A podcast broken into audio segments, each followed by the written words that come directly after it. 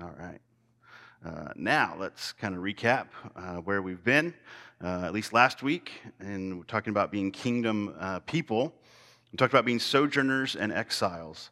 Uh, you may notice my voice sounds a little different. I actually uh, feel better than I sound today, um, but my voice may not have the strength to, to power through this morning, so we'll see how it goes.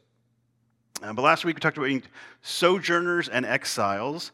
Uh, this world is not our home if we are in Christ. We are citizens of heaven. And so we talked about our temptations in exile our temptations to either separate from the culture around us that is not bent or moving towards God and pursuing the things of Jesus and just cut ourselves off completely, or to assimilate and try to blend in and say, well, I'm going to go with the flow because I don't want to stand out, I don't want to be ostracized, and so uh, I'm going to be kind of a seamless, uh, uh, not, not stand out um, from the culture of the world. And then we talked about not just our temptations, but our calling in exile, right? We're not called to separate or assimilate. We're called to be a distinct influence in and not of the world, uh, to seek its welfare, seek the welfare of the place that God has us. And so we talked about that uh, last week.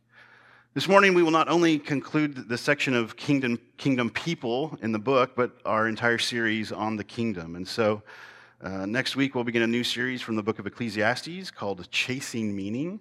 Uh, the world offers fulfillment and meaning in all kinds of different things. And in the book of Ecclesiastes, we have someone writing who had everything they could possibly ever want, dream, or imagine, and still found that it was all meaningless apart from God, that God gives meaning to everything. Uh, and so we'll start that series next week. but this morning, we're going to revisit the familiar theme of already and not yet that we keep encountering with the kingdom of God. Uh, this time, specifically, with a focus on believers as both saints and sinners. So if you saw the title Saints and Sinners, it's not two different people. This is believers are both saints and sinners. Uh, before we dig into that, that duality, let's review our definition of God's kingdom, see if we're still on track to fulfilling that with the previous weeks. I'm sure everyone remembers the definition that we established way back in week one.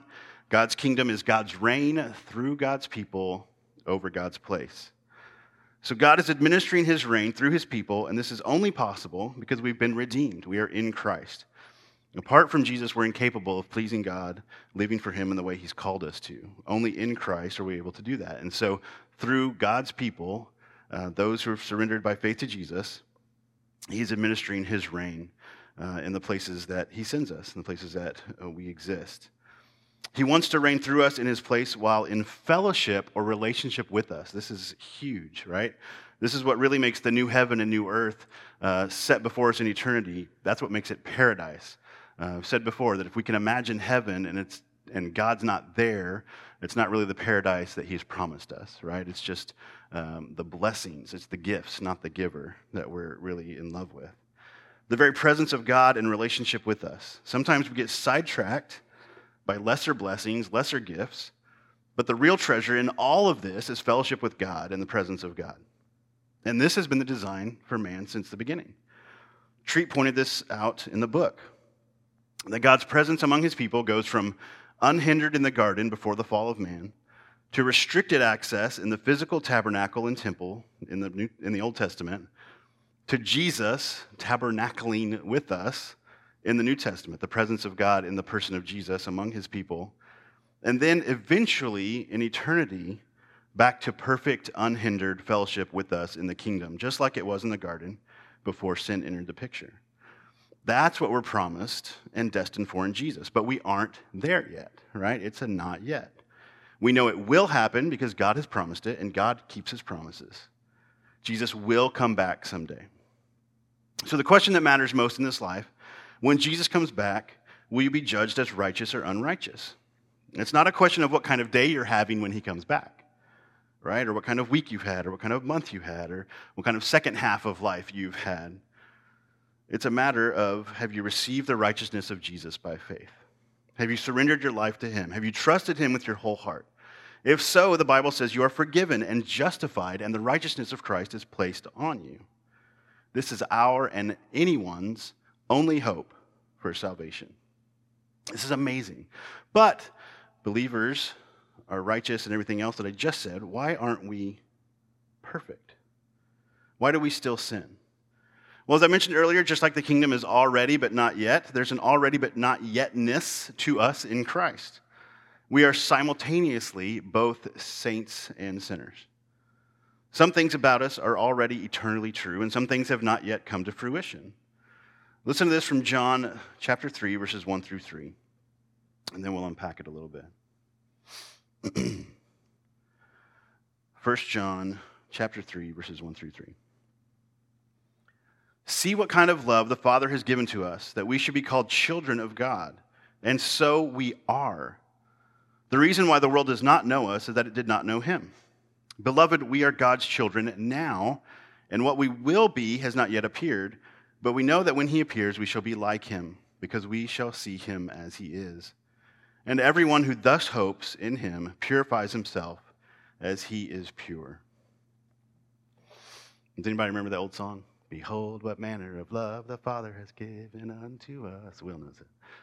Behold, what manner of love the Father has given unto us, that we should be called the sons of God. That we see, you put scripture to songs. People, I haven't. I probably turned that when I was like four. I don't know, but if you put scripture to music, you, people remember stuff. So, uh, anyway, you don't have to put it to music, but it helps. Burn it in your brain, uh, like Cocomelon. um, so, anyway, sometimes I read these verses and I start hearing songs in my head uh, that taught me those verses a long time ago. So, we spent a, a, whole Sunday already on the fact that those who have surrendered their lives to Jesus are children of God. We're blessed with everything that accompanies that sonship. The emphasis this morning, though, is not so much on the blessings that we receive as sons and daughters, but the fact that God's word says we already are in Christ children of God. There is an already in the kingdom of God. Our identity as God's children is already true, it's already in actuality, not just an eventuality to happen later. Verse 2 says we are God's children now. Amazing. But verse 2 also says what we will be has not yet appeared. But we know that we will be like God. So here is a not yet to our final identity in Jesus that we are awaiting.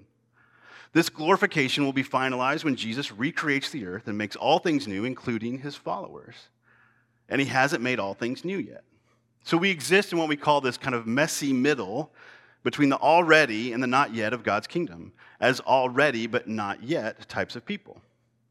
We refer to this as progressive sanctification, uh, a big fancy term that means that we are in the process of being made more holy, more and more like Jesus until he comes again. There are some kind of false beliefs that think that we can reach this perfection this side of heaven. We cannot. Scripture tells us that when Jesus comes back and we are glorified like him, then we will be kind of in this complete state. But until then, we are moving, right? Not like a straight line, but we are moving Christward in our sanctification, being made more and more like Jesus progressively. That is a not yet kind of in progress situation. And yet, we have been declared righteous. We are justified. So, the legal, right, the legal account towards us, if, if God's looking at uh, sin and punishment and what, who deserves what, he looks at us and he sees innocent because he sees the righteousness of Christ. And yet, we are not perfect yet because we've not been glorified in eternity. So, we are justified, we are righteous, and yet we are becoming more and more holy like Christ, uh, more and more like Christ as we la- navigate this life. Paul writes about this, uh, this tension in Romans 7. He speaks to this duality and how the Spirit of God and his flesh desire different things. Romans 7 21 through 25. Paul says, So I find, to, find it to be a law that when I want to do right, evil lies close at hand. For I delight in the law of God in my inner being. There's some disagreement about what Paul, in that section, if Paul is like before he's a Christian, when he's a Christian, all this kind of stuff. Uh, but I think this section right here, you can see in verse 22 that if he delights in the law in his inner being, this is evidence that Paul is justified. He is, he is trusted in Christ for salvation. He's a believer. But he's still, in verse 23, I see in my members another law waging war against the law of my mind and making me captive to the law of sin that dwells in my members. Wretched man that I am, who will deliver me from this body of death? Thanks be to God through Jesus Christ our Lord. So then I myself serve the law of God in my mind, with my mind, but with my flesh, I serve the law of sin. So Paul acknowledges how, how terrible this is, how frustrating this is, how, uh, how this kind of torments him, right? He says, I'm, I'm, just, I'm wretched that, that my inner being delights in the, in the law of the Lord and, and wants to please the Lord and wants to do what's right and is able to please the Lord in Christ. And yet, there's still this temptation, this flesh, right, that wars against the spirit. He's drawn to, the flesh is drawn to evil. But he also mentions the cure, the cure, right? The solution when he says that Jesus will deliver him from this body of death. He's navigating life as a justified saint of God who still sins. Saint and sinner. Paul's and our eternal identity as children who have been given the righteousness of Jesus is sealed and secure. And yet, we do not walk around in perfection, impervious to temptation and without sin. We are moving toward a perfect glorification that we will not reach in this life. So, we know what we used to be, we know what we are now, and we know that we are promised more. This is what it means to be saints and sinners. So, how do we approach life then? How does this perspective apply to our everyday? Here's three things from Jeremy Treat that we acknowledge in life as saints and sinners that keep us moving forward in Jesus. Number one, expect victory. Expect victory. if Jesus is still alive and still king, seated on his throne, then we can expect victory. Not just in glory when he returns, but until then. During the stage of not yet in the kingdom, God is still advancing his kingdom and building his family. Jesus said he would build his church. Jesus prayed for unity among believers. Jesus restored and renewed and redeemed to point people to his kingdom, and he still restores and renews and redeems to point people to his kingdom. So, as we see in Seek First, we should expect more people to trust in Jesus by faith. We should expect racial reconciliation. We should expect victory over addiction. We should expect physical healing. We should expect mended relationships. Not that we will see this in every case or with every person, but we will see it. God is still on mission. The fact that the church, capital C church, this is believers in the whole world, is still here is evidence of this. If God were done using all of his people to restore what was broken, he would call us home, right? Or Jesus would come back and uh, the, the, the mission would be done. There is no silent or dark period where God ceases to work and save until Jesus returns. And if God has started a work, he will finish that work. Philippians 1 6 tells us he who began a good work in you will bring it to completion at the day of Jesus Christ. There will be no unfinished business, no incomplete masterpieces, was the uh, kind of the reference that Treat made in the book. We don't know when, where, who, or how Jesus wants to restore, but we know that he still can and he still does. So we should expect victory. But because this is the messy middle of the not yet, while we should expect victory, we should not be surprised by struggle. This is number two. Don't be surprised by struggle. Have I mentioned already we still exist in the not yetness of the kingdom um, almost every week, right? Multiple times. There's still brokenness, sadness, disease, anger, hopelessness, etc. Revelation 21:5, where Jesus said he is making all things new, is not fully realized. Jesus promised in 16, uh, sorry, John 16:33 that we would face trouble. He says, You will, in this world, you will face tribulation. It's inevitable. The world is still broken, groaning, as the Bible says, for redemption. Creation cries out, it says. There will be times of victory, as I just mentioned, but there will also be struggles. We all know people who have not been healed, whose relationships weren't mended, who never trust in Christ. This brokenness shouldn't surprise us. It should serve to remind us that sin is still a problem and Jesus hasn't come back yet. And it should grieve us. I think often we're not surprised, but we don't react in the right way.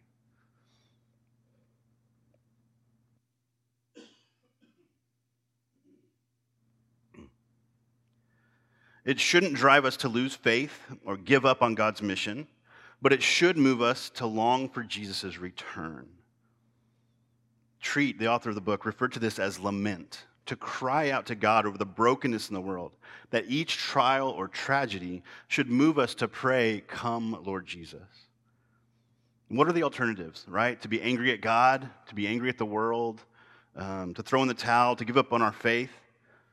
That's not where our battle is. That's not what God has called us to. If anything, it should grow our faith because we know that Jesus has promised something and, and, and God keeps his promises. And if he's promised to, to make good on restoring the broken world, despite how bad we see it getting, then our faith should increase because we're trusting that God is still going to do something about it. We press into him all the more. Brokenness stirs us to want to see his return come sooner rather than later, so that there is less suffering experienced, less loss, less grief. It stirs us to long for Jesus' return, and it stirs us to share in his mission until he returns. It's discouraging to see and experience so much darkness. And so, the last thing we need to do is take heart. This is the third thing take heart. The command to take heart and to not be afraid is the most prevalent command in Scripture. I referenced John 16 33 just moments ago, where Jesus promised, In this world you will have trouble. Kind of a depressing verse, right? It's just the bad news. But the rest of the verse, he says in the very same verse, Take heart because I have overcome the world. Let's remember here that grammar is our friend, guys. Just as we emphasized earlier that we are already children of God, even though we are not yet what we will eventually be, Jesus in John 16 33 says he has overcome the world. This is past tense. This is done. This is not a not yet. This victory is not a not yet. There may be a not yet to seeing the full effect of this victory, but the victory is won and secured. It does not hang in the balance. And in the promise of this victory, we take heart. We know Jesus finishes what he starts. We know Jesus has promised us his presence always. In Matthew 28, he gives the Great Commission. And he says, Lo, I will be with you always.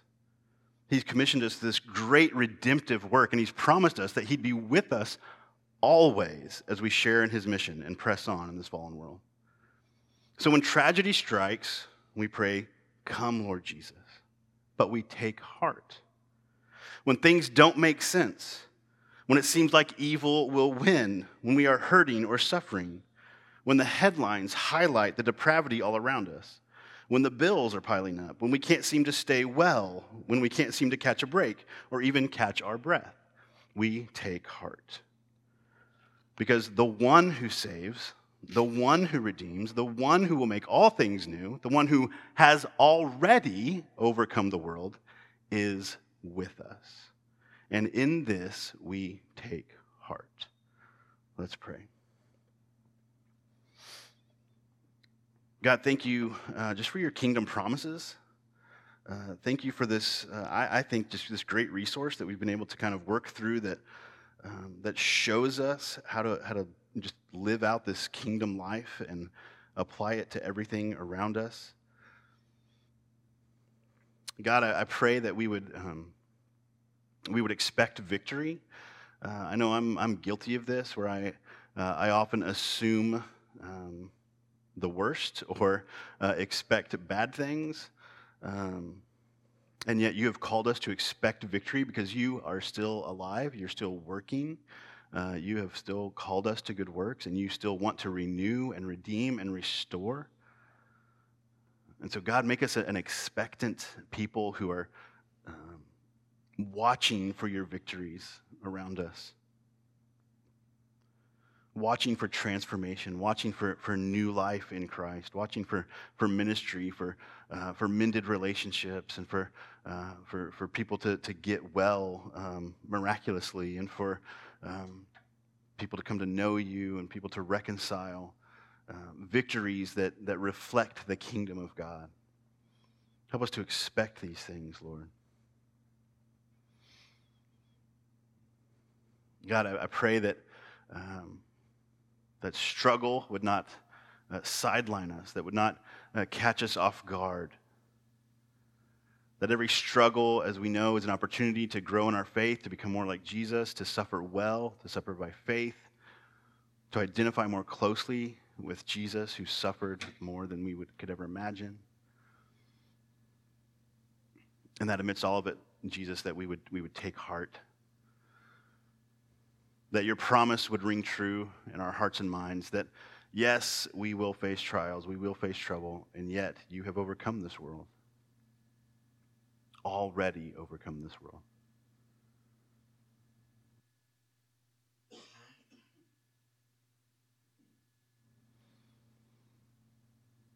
And so, Jesus, bring these promises to our mind.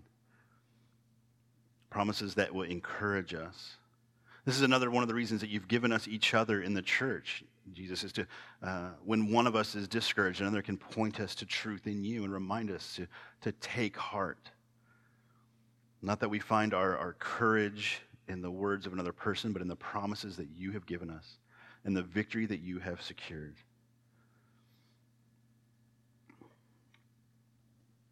And Lord, just to read this prayer, um, the end of the book that we've been going through, God, that this would be our prayer. Your kingdom come in my life.